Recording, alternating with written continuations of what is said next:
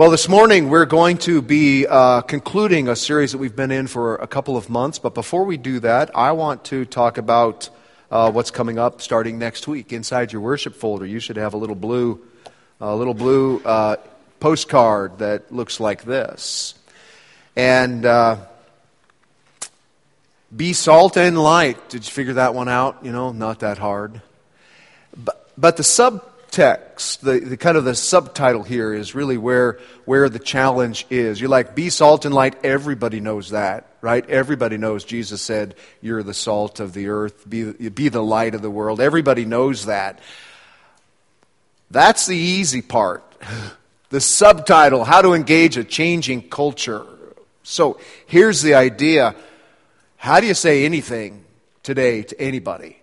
How do you say anything in this politicized, polarized society that we live in? How can you talk about anything?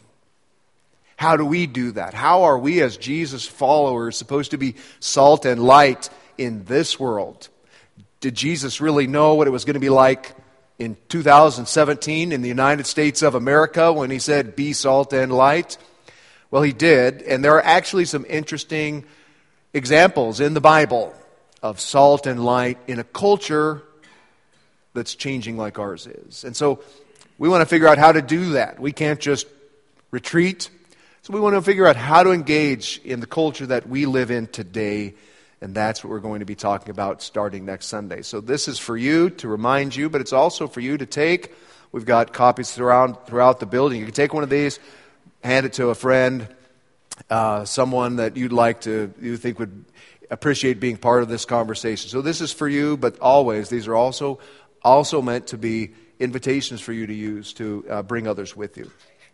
All right, well, let's open our Bibles to 1 John chapter 3. 1 John 3, so it's one of the little letters at the end, towards the end of your Bible. And today we're going to be, uh, really, we're going to have just a simple, simple time together. It's pretty straightforward. We're going to culminate the conversation that we've had the last two months. We're going to culminate it in uh, a time of worship through communion. Now, we've been talking about God's church, your family. And we've been uh, discussing what it means to be familified, what it means that we have been made part of God's family. And we've kind of looked at some, you might call it the theological foundation, the underpinnings of this idea. But then we've gone to some of the practical outworkings of the idea. And today, what we're going to do is we're going to see the truth that, it, that it's at its core, the one truth that holds everything that we've said, everything that we've talked about over the last two months, the one truth that holds it all together. So, this has been an important subject. And when I entered this subject and when we first started talking about it, I said that my, my desire is that God would use this to transform our faith family, that we would become a different church in part because of the things that we've processed together in this study. And that's what I hope God will do. We've talked about what it means to be familified, that when you turn to Jesus and you turned away from depending on your own self and your own goodness before God, and instead Turn to Jesus as the one that God sent, as the forgiver of your sins and the leader of your life, that not only did you have your sins forgiven, not only were you promised eternity in heaven, but at the same time, you were familified. You were made part of a big family. God adopted you into His family as, as your father, and He's given you brothers and sisters. Every other Jesus follower, brother is a brother or a sister in God's family. And, but then it goes one step further, and God has actually called us to manifest that family belonging in the context of a local faith family, what we today would call a church. A collection of Jesus, a collection of brothers and sisters who together are following Jesus. And uh, being part of this faith family is really one of the blessings that comes with uh, one of the blessings that comes with being uh, adopted by God. Sometimes when some people hear the idea, oh, now that you've been familified now in the local church and now you got to be, oh, wow, that sounds like a hassle to me. It's actually one of the blessings that comes with belonging to God's family is that you now have a, a place and a people that you belong to. It's one of the blessings that God gives us in this life, brothers and sisters. Brothers and sisters in this room who love us, care about us, brothers and sisters that we can love and we care about. And this isn't just family like sometimes we think of family in 21st century America. This is strong group family. This is family like most of the rest of the world thinks about family today and has throughout history. Strong group connections, so that being part of this family is more important than my own individual well being. Uh, our, your individual well being is not as important as the well being of this whole faith family. That's, that's the kind of family God has called us to, where, where we're not just officially got the last, same last name, but we actually put put each other first. We actually put the group ahead of our own individual desires. That's the kind of family God's called us to. And now our identity as brothers and sisters uh, surpasses any other identity we have. The fact that we are Jesus followers together is more important than our race. It's more important than our ethnic background. It's more important than our educational background. It's more important than what generation we were born from. The fact that we are Jesus followers more important than anything else. And that's the family that God's put us into. And, and as part of God's family, the one trait that we're to manifest above all others is God's primary identification. His, God's primary identification mark. You know, the, the one trait that, that marks him more than any other is supposed to mark us as his children, and that is love. And the fact that God's primary quality is love it's supposed to translate into, you know, we're supposed to look like dad.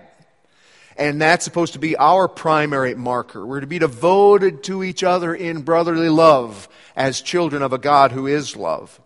And Jesus commands us to do this. He says, I'm giving you a new command. And we talked about what that meant, this new command, that it's for a new era, but also it's new because there's a new standard. And the new standard that Jesus gave us is you're supposed to love me like I have loved you. And a standard like that Jesus' love for us, that kind of standard has never been, uh, we've never seen any kind of love like that. And now we're supposed to love like that, and that's to be our primary characteristic. And then you remember the last several Sundays, we've taken it one step further because we're reminded that, that uh, love, it's easy to talk about love, but love isn't talk. Love is action. Love is doing something about it. And so when we really love someone, it's, it's not an idea that, that we just hold in our head. It's something we actually, it's a way that we actually behave towards one another. And if we're to really love each other, it's supposed to be more, be more than just a beautiful thing that we talk about, but it's actually supposed to be something that we put into action. So we talked about going low and serving each other. That's one way we show love for each other, going low and serving. We talked about talking slow, right?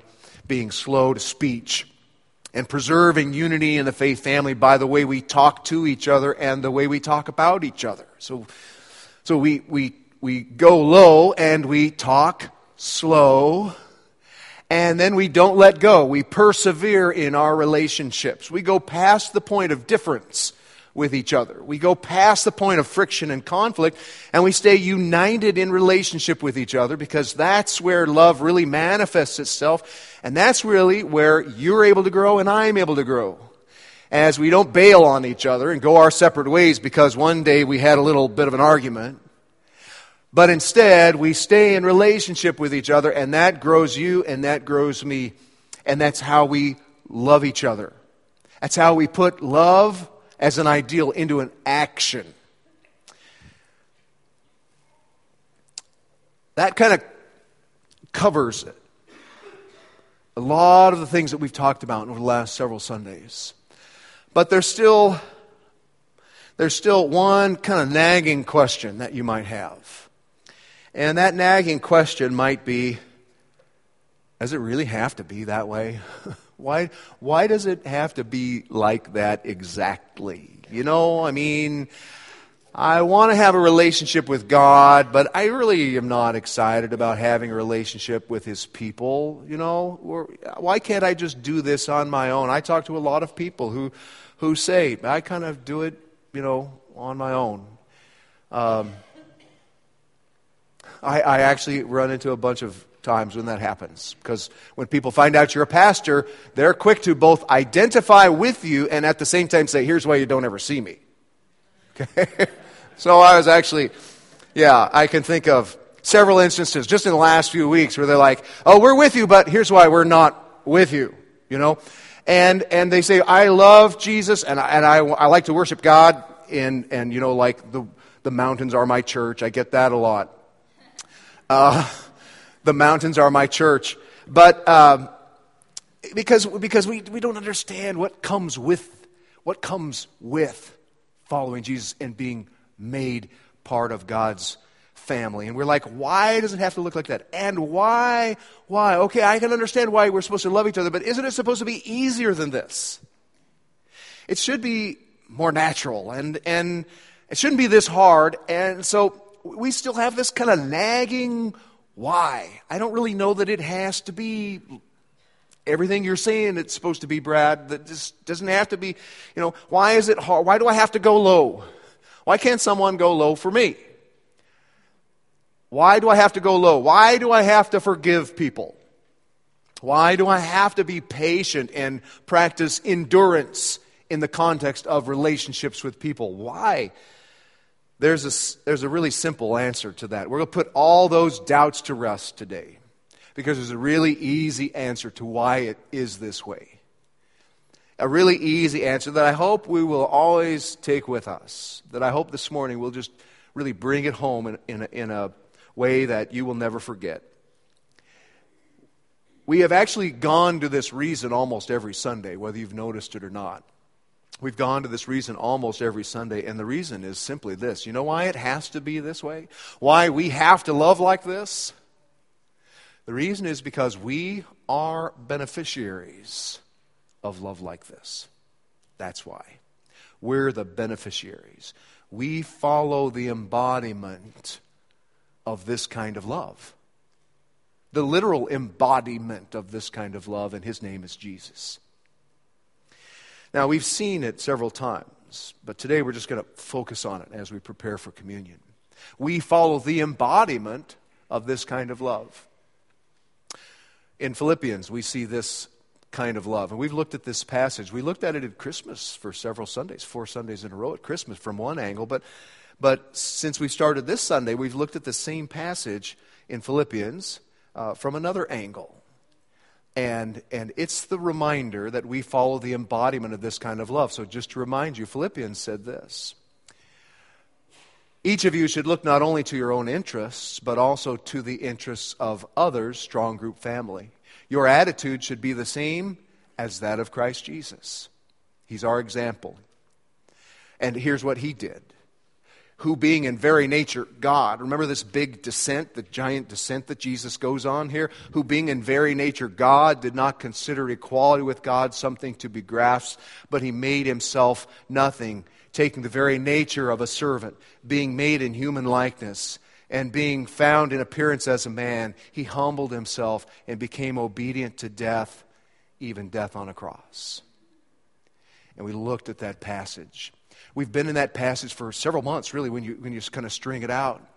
And today we're going to leave this passage. I don't know when the next time is. We'll make reference to Philippians 2, but I hope that you will always remember that in Philippians chapter 2, there's a picture of Jesus and his descent for us, and it's the same kind of descent that's supposed to mark us. We, why do we have to love like this? Because we follow the embodiment of this kind of love.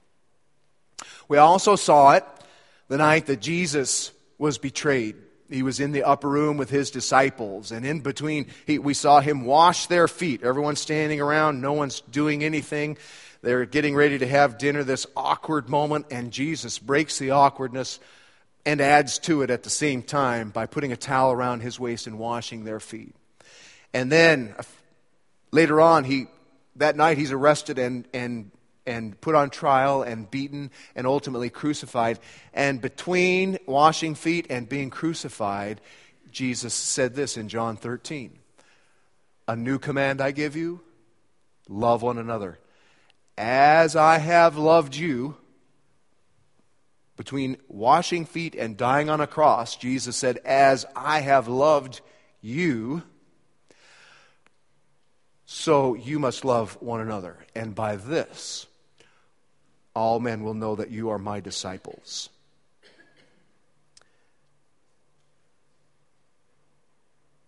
The simple reason that we are called to love each other like this is because we follow the embodiment of love like this. That's why. We follow the embodiment of that kind of love. And if following Jesus is what we're about, then sacrificial love is going to be what we do. Let me say that again. If following Jesus is what we're about, and, and probably most of us, that's why we're here, because following Jesus is what we would say we're about. If following Jesus is what we're about, then sacrificial love is what we do. And we see that in John 3:16. John 3:16, not the one you're thinking of probably. John 3:16, for God so loved the world he gave his one and only son, whoever believes in him should not perish but have eternal life. That's a great John 3:16, but that's not the one we're going to look at this morning. We're just going to spend a little bit of time thinking about the other John 3:16. It's 1 John 3:16 where you've opened your Bibles. Now it's written by the same man, John, the Jesus follower, probably Jesus' closest companion of the 12. And he writes these words in John 3:16. He says, "This is how we know what love is." Jesus Christ laid down his life for us, and we ought to lay down our lives for our brothers and sisters. See, here's the deal of all people, we know what love is. We know what love is. As a matter of fact, that's the one thing that we all have in common. That's the one thing that brings us here this morning is we know what love is. How do we know what love is? Well, come on. We follow the one who defined it. We follow the one who perfectly modeled it, and we are the ones who've benefited from it. So we know what love is because we have personally experienced it, and it's changed our lives. We've experienced it, it's changed our lives, and it's what so it's it's like your life's most important truth that, that, that you have been made new by who Jesus by what Jesus has done for you. In the same way, it's the most important truth that defines our relationship with each other that Jesus laid down his life for you and Jesus laid down his life for us. So what that means is what that means is we've experienced this kind of love We've seen this kind of love modeled and we have uh, received its benefits. It's the organizing principle, can't think of a better word, for this group of people coming together. I mean, of all people, who knows what love is? We do. We know what love is. Jesus laid down his life for us. If we know what love is, then we should know how to model it for each other. Not just know how, we should practice. We should be people who model it. We ought to lay down our lives for our brothers and sisters. Why? Why, why does love have to be so hard? Why does it have to be so sacrificial? Why can't it be easier? Because we know what love is. We know what real love is. And real love is defined by laying down our lives on each other's behalf. It's who we are. If you went to a book club, some group in town, they get together and they discuss a book. You know, they, or at least they call themselves a book club, and you get together with them and they just have tea and cookies. Uh, what, what else would you expect to happen at some point in that evening? You would expect them to talk about a book, right? Because they're a book club. That's what book clubs do. They appreciate books together and they talk about books. If you went to a gardening club here in Walla Walla, what would you expect to define that those relationships? Gardening on some level, right? You would expect. If you went to a uh, if you went to a line, you know, line dancing they advertised line dancing. I don't know if you've ever done that before. I got roped into that accidentally once at the park where we were just like, they started line dancing and they didn't have enough people. And so they came over, ended up being Barbara Clark, you know, if you know who that is, and a couple other people. And they're like, come, we need some more people. And like, all of a sudden you're line dancing, you know, not like this exactly, but, uh, It didn't look a lot better than that. You're line dancing. You would expect that people who say, we're going to get together and line dance, you would expect that that's what they would do. Because that's what their club is about. Well, do you know what our community, what, what we're founded on, what we're about? We follow someone who laid down his life. That's why we come together every week. We follow someone who laid down his life. What would you expect us to do then as people who follow someone who laid down it? You would expect that we would be people who lay down our lives for each other. That's what brings us together. Of all people, we know what love is. And because we know what love is, we practice it. We go low. We talk slow. We don't let go of relationships. And we lay down our lives for each other. Now, this is important. In a way, we're concluding this series, but in a way, we're not, because when we start talking next week about how to engage a politicized, polarized culture and how to even talk to people who are alienated by the idea of Christianity, I'll tell you what, we're not leaving this discussion behind because Jesus said, This is how people who are skeptical of me will know that you are my disciples by your love for each other. So even as we go into the subjects that lie ahead and the growth that God has for us ahead and thinking about how to engage our valley in increasing ways, even though everybody's sensitive, we will still be building on what we've talked about because if we, if we want to look like Jesus, then we will love like Jesus. And it's our defining trait. So today, as we take communion, as we worship Jesus through communion, we're going to remind ourselves that this same love that's shown for us is how we are to love each other. So, communion today is both vertical it's vertical. This morning, we're going to be worshiping Jesus for how he loved us. And we have this picture. We're going to have this picture of, of a, broken, a broken body. Jesus took body on the night that uh, took bread on the night that he was betrayed, and he broke it. And he said, "This is my body, and it's going to be broken for you." And he broke it, or he broke the bread as a picture of his broken body. This is a picture of how you have been loved. Jesus allowed his body to be broken on your behalf. His body was broken for you. And then we're going we're going to pass out these broken pieces of bread. And it's a picture of how much Jesus has loved you. And as we and we're going to pass out little vials of, of juice. And Jesus, on the night he was betrayed, said, This is a picture of my blood and what I'm going to, this new deal that I'm going to make with God between me and God that's going to provide uh, forgiveness of sins for you. So when you hold these elements this morning, they go by and you hold them in your hands, what you're going to be holding is, is a picture of Jesus laying down his life for you. And we're going to worship Jesus for that because that's what gives us forgiveness of sins and repaired relationship with God. We're going to be thankful, but, but it's also a picture, it's also a horizontal picture of how we're to love each other. Because we know what love is it's like a broken body and poured out blood. And because we know what love is, that's how we love each other. So we have both a vertical and a horizontal aspect to communion today. And so let me talk just a little bit about how we're going to do this.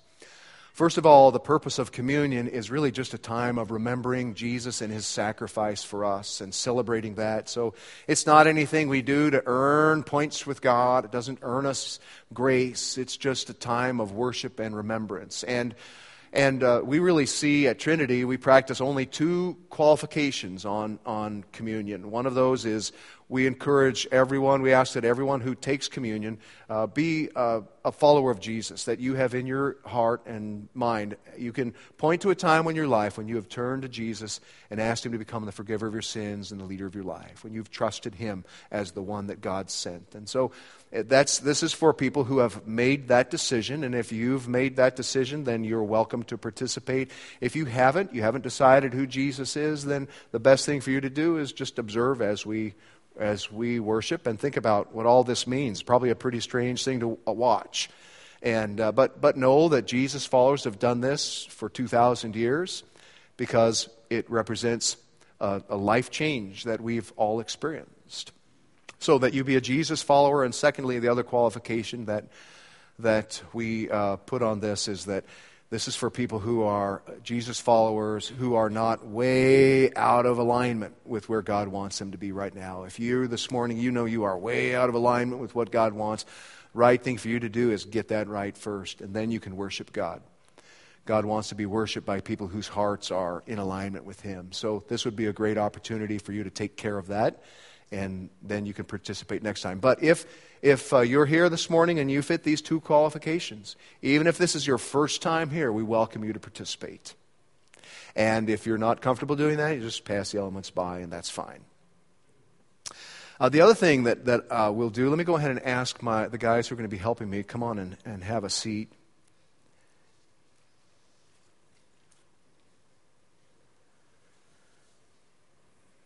Thanks. So here's, here's how we're going to do this. We're going to listen to a couple songs, and we're going to pass out both elements. We're going to do the bread and then the cup, and uh, we do it different every time, so you always have to listen. Uh, hang on to your bread, hang on to your cup. When they pass out bread, hang on to it. When they pass out the cup, hang on to it, because this is a family meal we're eating today. Okay, it's a family meal. At my house, you don't get to grab your fork and start eating till, you know, person who's serving sits down and we pray. And we're going to do that today. It's going to be a family meal we're going to eat at the same time. All right? So uh, hang on to that. And then, then uh, once everyone has their bread and everyone has their cup, I'm going to come together and we're going to pray just like a family meal. And then we'll worship together. So that's how we'll do it.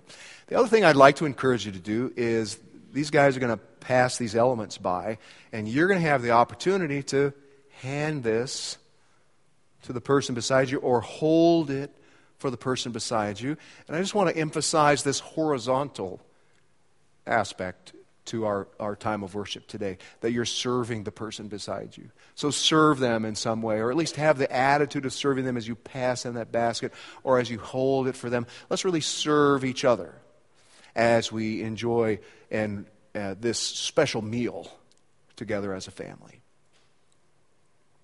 Father, thanks for this time devoted to really just thinking about you, how you sent your Son, your one and only Son, that whoever believes in him should not perish, but have eternal life. And we are the beneficiaries of that life. And we want to remember what Jesus did for us, just like he asked us to, to remember him through this simple time of, of uh, symbolism. And so, my prayer is that your Holy Spirit would be speaking to us and reminding us that this is how we know what love is. And in the same way, we're to love each other. We pray it through Jesus. Amen.